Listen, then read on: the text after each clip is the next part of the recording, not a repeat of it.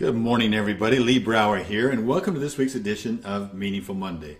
I am glad to be here, and I am grateful to be here.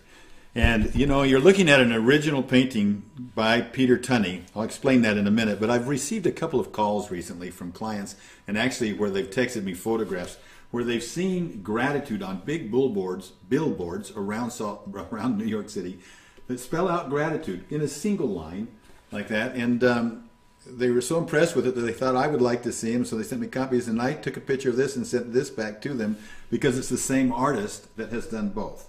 And I had the opportunity about five or six years ago. I, you know, for the last several years, I've been working with an amazing man by the name of uh, Michael Rouse, who is one of the founders of uh, ESF, which is one of the most prestigious and uh, amazing companies that work with with kids, teenagers uh, some of them, you know, the largest day camp in the world, I think, but also working with teenagers that are coming out of the projects and really making a difference. And what I enjoyed working there with Peter Tunney, who is the artist, and I think he has a studio right across from the Metropolitan Museum of Art in New York.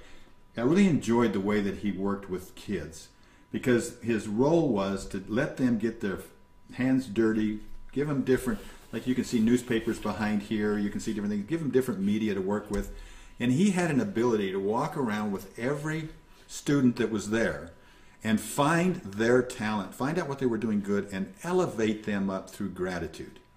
And so, really, this is when the two T's in there, what does that spell? An attitude of gratitude. So, you see, attitude is part of gratitude. And he had that attitude of gratitude as he worked with these young ones. And, and so, this has been very meaningful to me to be able to see this. And this was a great gift that was given to me. And as you learn about gratitude, as you practice gratitude, using the empowered wealth mindset to be able to move up through social gratitude and appreciative gratitude to where ultimately we can be at that highest level of gratitude where we just live with an attitude and we're grateful no matter what. We're grateful in all circumstances. What a wonderful thing. And I thought about how he elevates these young kids, and then it dawned on me that isn't gratitude really an elevator? I mean, really, it's an elevator that lifts all of us. It lifts everybody around you. It's probably the most powerful elevator on the planet.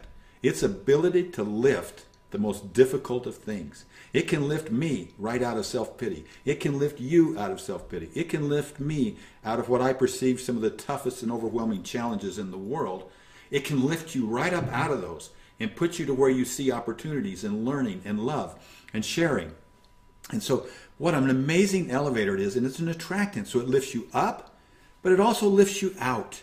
And it also then is able to take those that are everybody that you attract. So with it with an elevator, you attract greater opportunities. You attract greater not that they weren't there before, but you see them. Greater relationships, not that they weren't there before, but you see them. So you gratitude is an elevator and you can keep that elevator with you wherever you go. So, my challenge to you this week develop that attitude of gratitude. Ask yourself, how can I elevate gratitude today in my life and in the life of someone else? How can I elevate gratitude today in my life and in the life of someone else? If you'll do that, I predict you'll have an amazing, attracting attitude of gratitude week. I'll talk to you next Monday. Bye bye.